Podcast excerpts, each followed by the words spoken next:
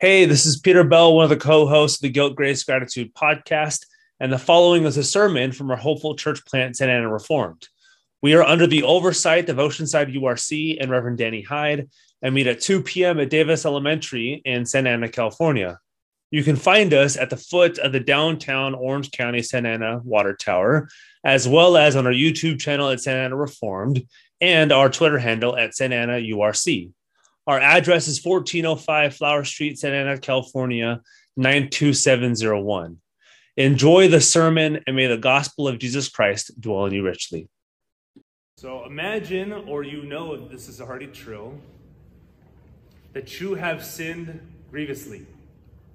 You have violated God's holy law, and it's obvious. Everyone knows because it's been plastered everywhere. You're being talked about on social media, through the airwaves, and you can't get away from it. Next thing you know, your job is on ice. Your marriage is on its last legs. And you start catching disappointed glances from your kids. Your friends you've been friends with for decades, they no longer answer your texts. They don't return your calls. Every bit of communication with you has ceased. No one wants to be associated with you. You're the pariah, you're the outcast. You search everywhere. Formerly open doors are now shut. Former smiles pointed to you are now frowns. Because with your violation, everything in your history has now been drudged up. Everyone knows. Where will you turn? Where can you turn? You ask, is anyone going to come to my side? Will anyone help me with this? Will anyone bear my burden? Will anyone help me? And this is not just a problem for modern day celebrities, but this actually does happen to, but all of us who have sinned against the holy God. It's as if it's been plastered everywhere. And this is what Paul takes up at the beginning of Galatians 6. He talks sin, forgiveness, burden bearing, and the burden bearer. Because in the gospel, there actually is one who opens his doors, who invites you in. With all your sins, he knows your backgrounds, your failures, and your griefs. Christ, who not only comes to be identified with you when everyone doesn't, but he actually takes on your identity he takes on the one who actually is mocked, who everyone knows he's the one who did it. He takes this identity on. And then he gives you his identity, the one that is pure, the one that is pristine. And really, what a beautiful ending of the book of Galatians, because really the end part is the, is the epilogue. It's, it's his writing to all the saints. After describing what Christ has done to fulfill the law, which is what chapter 5 is all about love the Lord your God, and love your neighbors yourself. So, where are we now? How, how does this play out in the community of Christ? We'll see this through the following three points. The first to see on your outline is bearing others' burdens. It's the first two verses. Those who have fallen, as the list described in Galatians 5, that shows those who have fallen. That's actually like a fallen list. This is, this is a marker of those who have fallen fruits of the flesh, those are the ones restored. Those are the one Paul talks about, verse 1, restore those people. Restore them back to the community.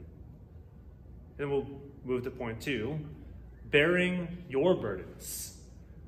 As opposed to bearing others' burdens, he then moves to Galatians, really in the first century, and all throughout human history up to us who desperately want to take it on their own. I want to bear my burdens, you bear your burdens, you do your thing, I'll do my thing. And he plays that out. What does that actually look like? If we bear our own burdens, who helps us? And then point three, the burden bearing community. He says, but there's good news. Those of us who want to bear our own burdens. There's a community purchased by Redeemer that bears your burdens has come to fill what we could not and place in this in the community of those whom he's done the same for. So I hope this becomes apparent throughout. In Christ, your sins have been forgiven, your burdens buried, your burdens carried, and he has placed you in his redeemed community that now bears it with you. And this begins with Paul dealing with the first list described in Galatians 5. It's the works of the, the fruits of the flesh. This is what happens when our flesh is against the law. What does it do? What does it produce against the law? And sowing the seeds of unrighteousness. So we begin with point one bearing others' burdens. He begins this chapter, so chapter 6, by describing a situation which one of the members of the Galatians community falls.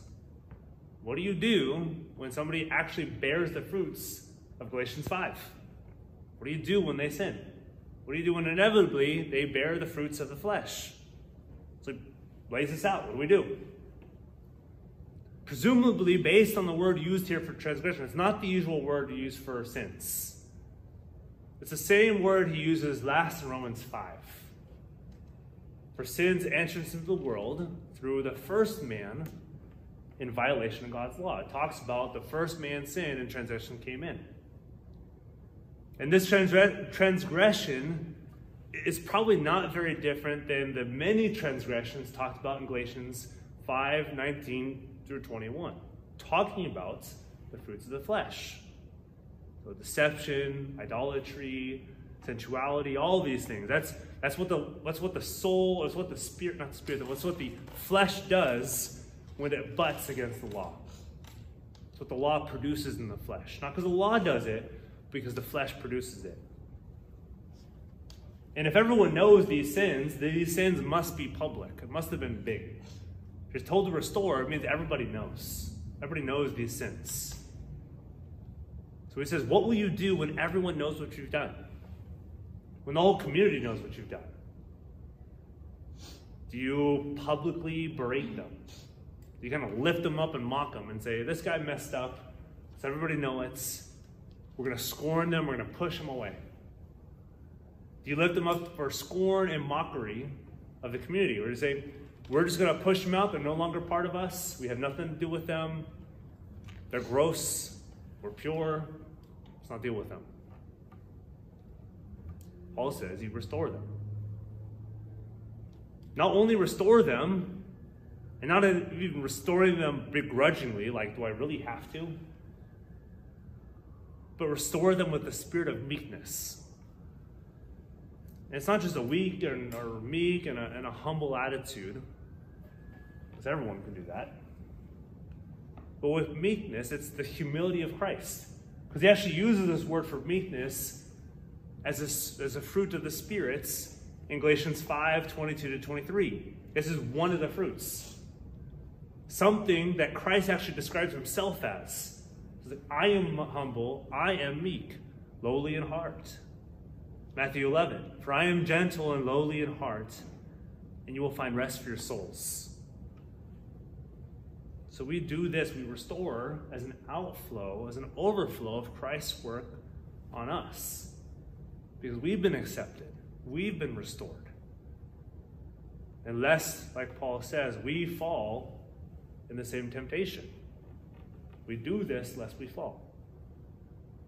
It's, it's not to minimize or, or downplay the transgression of God's law, but this restoration is the mandate of the community. It presumes they did something wrong.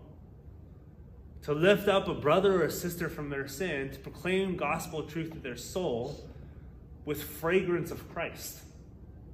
I do this because Christ has done this for me. Christ has restored me. Christ has brought me back in because this was, is, and can be you, one who needs to be restored. And the Galatians, they were hit hard by the Judaizers. They were hit hard to go back to the law. But the law only pointed to their sin. They're outside of Christ. So, continuing with verse 2, much of this is done through burden bearing. But how do we restore? restore by putting their burdens on us. And as Christ has borne your burden, as he lift you, lifted up off your neck, this yoke that still kind of reddens and bruises your neck, he hoisted it on himself and gives the community under his care to do the same thing. Because I have done this for you, do this for others. If you recall, this is exactly the opposite of what Paul says in Galatians 5:10. The last time he uses bearing burdens. It's not a positive aspect of the negative aspect from Galatians 5. There are those who are troubling the Galatians by pointing them back to the law and away from Christ's redemption. He says, May the curse still be on them. May they bear the curse pointed the judgment on them. May they bear that judgment. And now this, this community does the work of Christ to restore a brother or sister in sin by bearing scorn. As they now be associated with them, now be with them. Bear that reputation. Those who are outside, have them in. Have them come in. Those who have questions, everything that now marks those who transgress, we now bear that as part of this community because principally, Christ bore that for us. Thus, filling, or you can kind of say fulfilling, the law of Christ. This is the law of Christ. Hmm, we might ask, what law? I thought the law was fulfilled. Christ picks a new law. I thought the law was only Moses. But this law of Christ is not a burdensome law. It's not a condemning law. This law doesn't require obedience for righteousness. This law doesn't condemn. This law only guides. It's our new life. This law takes the law written upon our hearts, upon tablets of stone at Sinai, says, done and now says you can follow. They tried to follow the law and they couldn't do it. Now the Lord says, Now that I have fulfilled this, here is your law. You follow me. So, the transgressor, are we free from the law? Do you kind of get to walk around the mandates of the law? And as Paul would say, by no means. The law which condemns, Christ bore on himself is now shared in the church because Christ bore it. That we now be, be guided by Christ. And now we can bear burdens because our burden was, bear, was borne. And I can ask, where else do you get this? Where else do you get a community that wants to bear scorn? That wants to bear terrible reputations? That wants to bear your sin? Think of every burden on your heart. Every burden placed on your shoulders you have a membership at Costco, the members at Costco want to bear these burdens. If you have a gym membership, do other members ask what burden they can lift from you? What about your favorite restaurant? What about your favorite barbershop? What about your favorite Facebook group? While the church never does this perfectly, it's, it's the only place that has a mandate to do so. And now, what if you don't belong to Christ's bride? What if you don't belong to this church? What if you don't belong to this burden bearing community? You may be thinking, having others do my, my dirty work? That's, that's playing weak. I, I can do this on my own. It's, it's really not taking responsibility for my action. I can't have anybody else taking my responsibility. I have to take my responsibility. And so Paul has a word for this. This brings us to point two bearing your burdens nearly repeating himself verbatim from Galatians 2 6. It's kind of the same phrase. He turns his eyes to the community that bears each other's, from the community that bears each other's burdens, to you who may do the same thing for your own. So he asks, Do you have what it takes? All this world needs, you may be answering, are people who own up to their mistakes or stuff it really deep down, who don't ask for handouts, and they just work things out. So, can you do that? Can you really actually do that? So, Paul answers in verses 4 to 5. He asks again, Do you have what it takes? This is verse 4 But let each one, he's speaking to you, test his own work. And then his reason will be to boast in himself and not in his neighbor. Paul says, Go for it. Go ahead. Try your best. But test it. See if what you do lasts. See if the way you see and live in this world counts for anything in the end. An allusion to another of Paul's letters, it's 1 Corinthians 3. He's like, let's test the foundation. Let's test what I've built upon.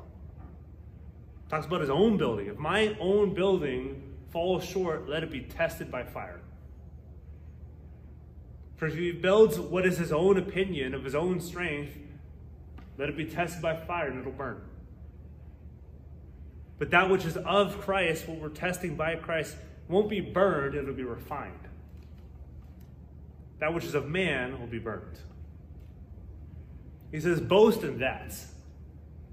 Boast in your own work. But your boasting, it'll fizzle fast. It'll, it'll be short. It'll not last. Sure, sure the fire looks good for a little bit, but it's, it's going to burn out.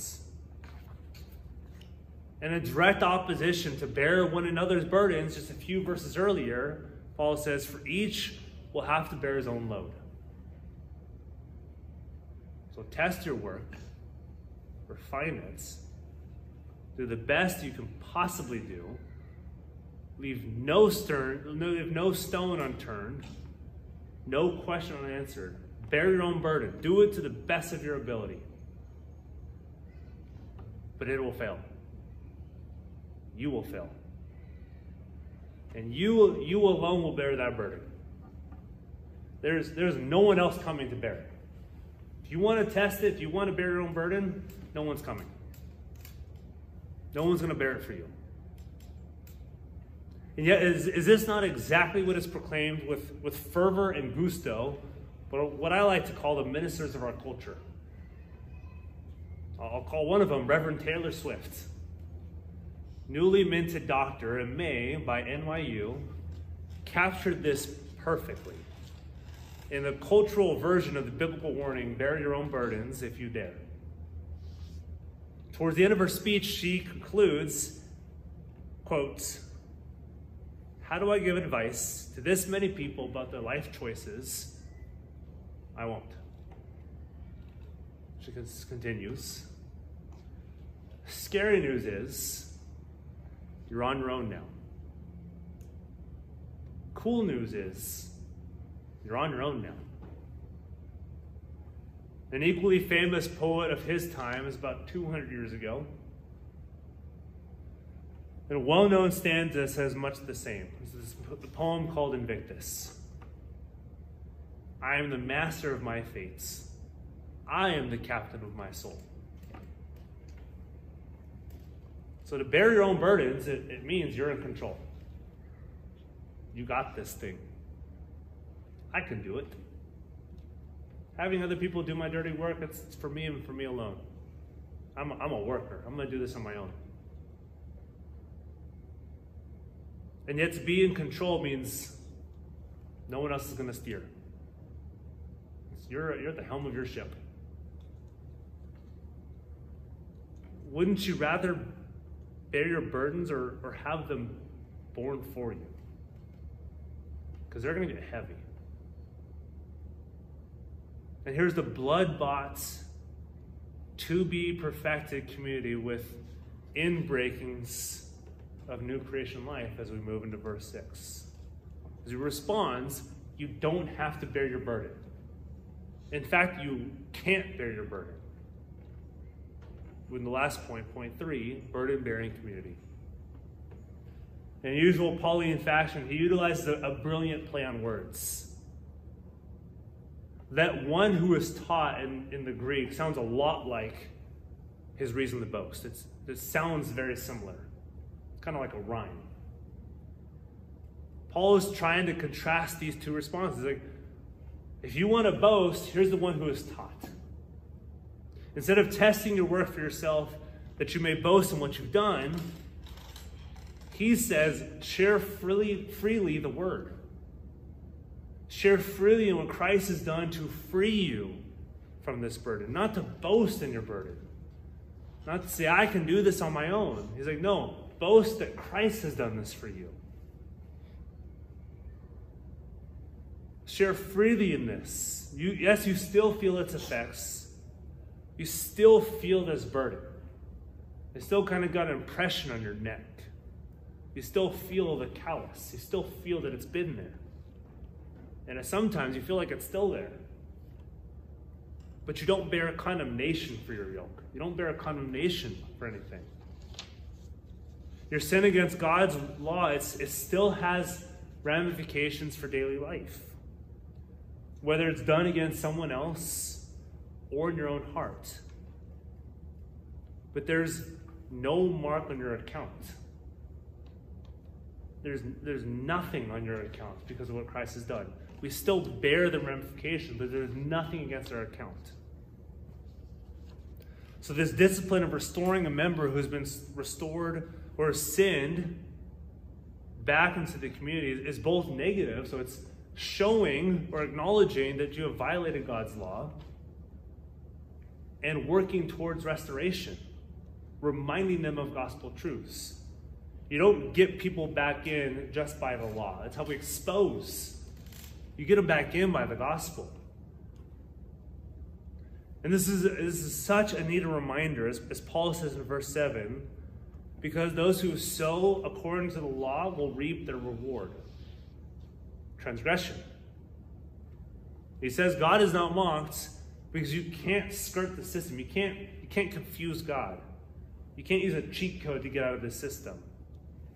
God's legal system, unlike kind of our modern day legal system, it doesn't have flaws. You can't look at some chink in the, in the armor and say, oh, there's, there's a little bit missing here. That's because there's no defense attorney that you can hire that can stand in front of God who is both prosecutor and judge.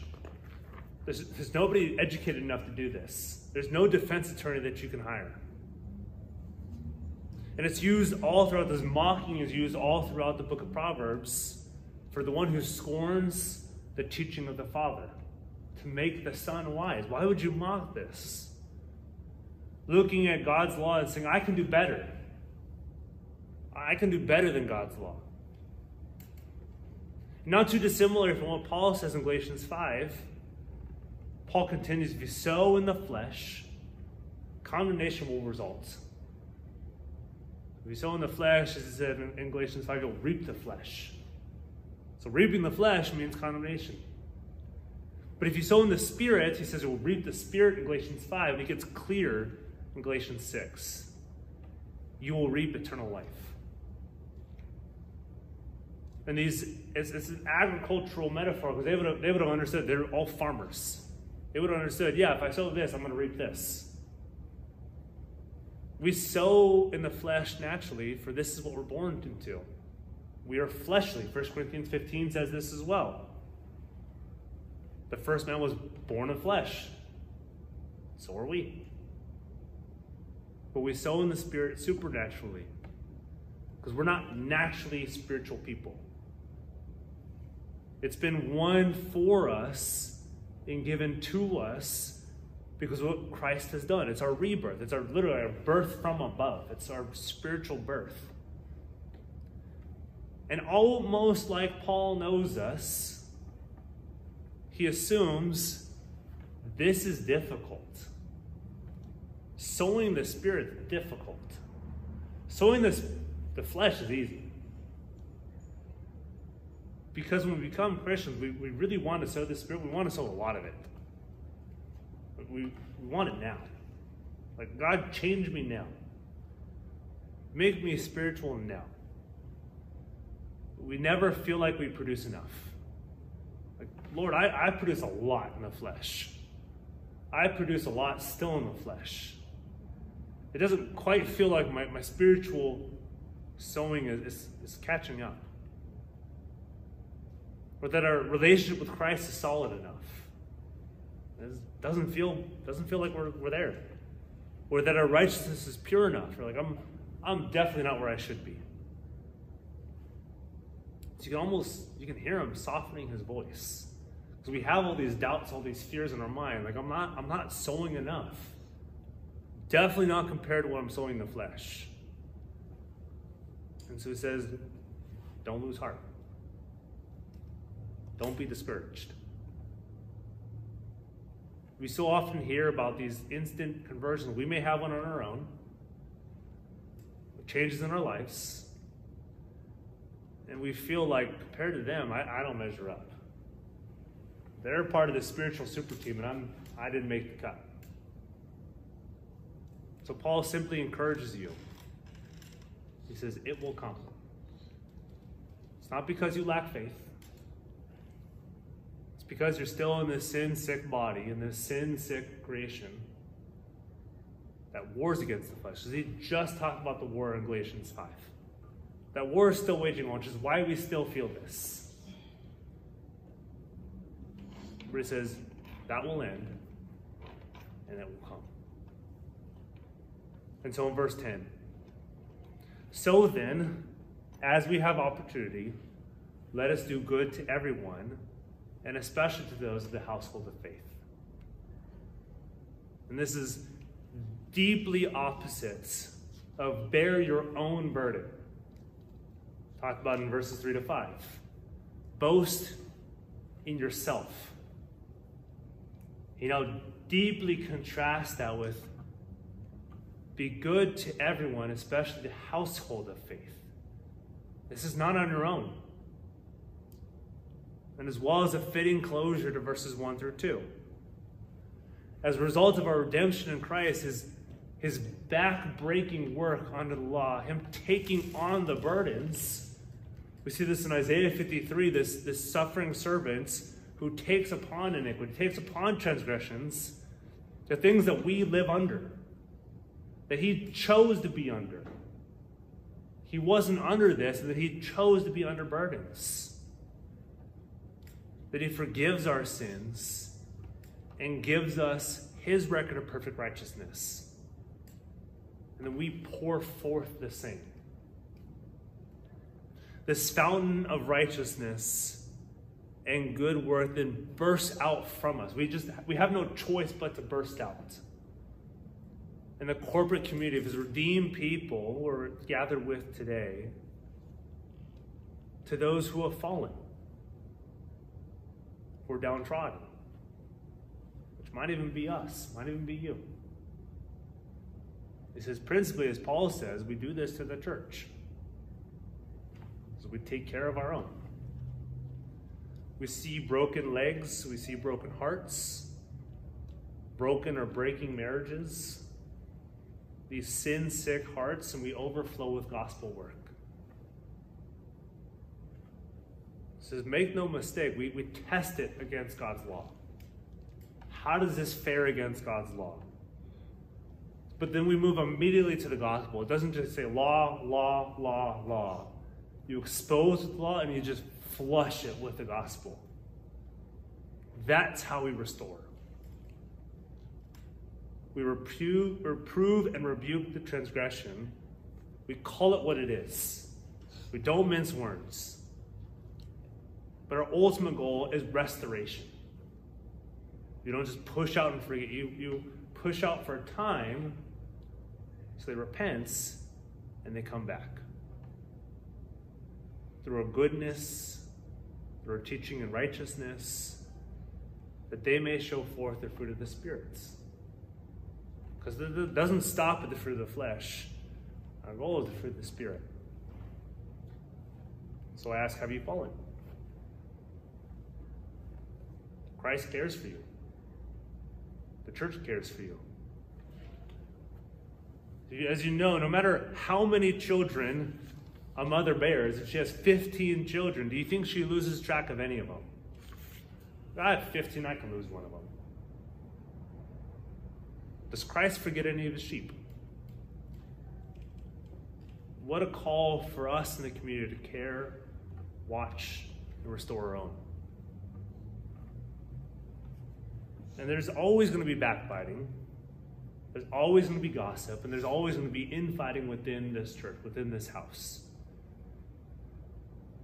But our good shepherd, our good head, our great Savior has assured you that he will restore and he will direct your path. And again, I ask, where else can you get this? No one else has this mandate, no one else has this power. And as we end, I implore those who do not confess Christ to ask, who's going to bear your burden? Will you pick yourself up? Will you dust yourself off? Will you continue walking only to fall once again? It's not a question of if you will fall again, it's when will you fall again? Who's going to pick you up? No one will carry you but Christ. But it takes admitting that you have burdens because of your sins, because you have transgressed God's law.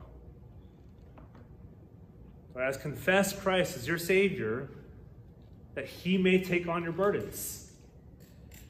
Because you have burdens and they need to be on somebody. But are you part of this community of Christ? Confess, reprove, and rebuke. But always with the scent of restoration. It should never be divorced from restoration. May those who talk to you, or may those you talk to, know with certainty that you want them back. You want them back in the fold. Have you fallen? Are you needing restoration? Are you, needed, are you in need of restoration? Even if this community fails, which it will, there is one who will never fail. That's because Christ, He will always call you back. He is the one who restored and will restore you. Let's pray. Lord, we thank you that you've done this for us, that you have saved us.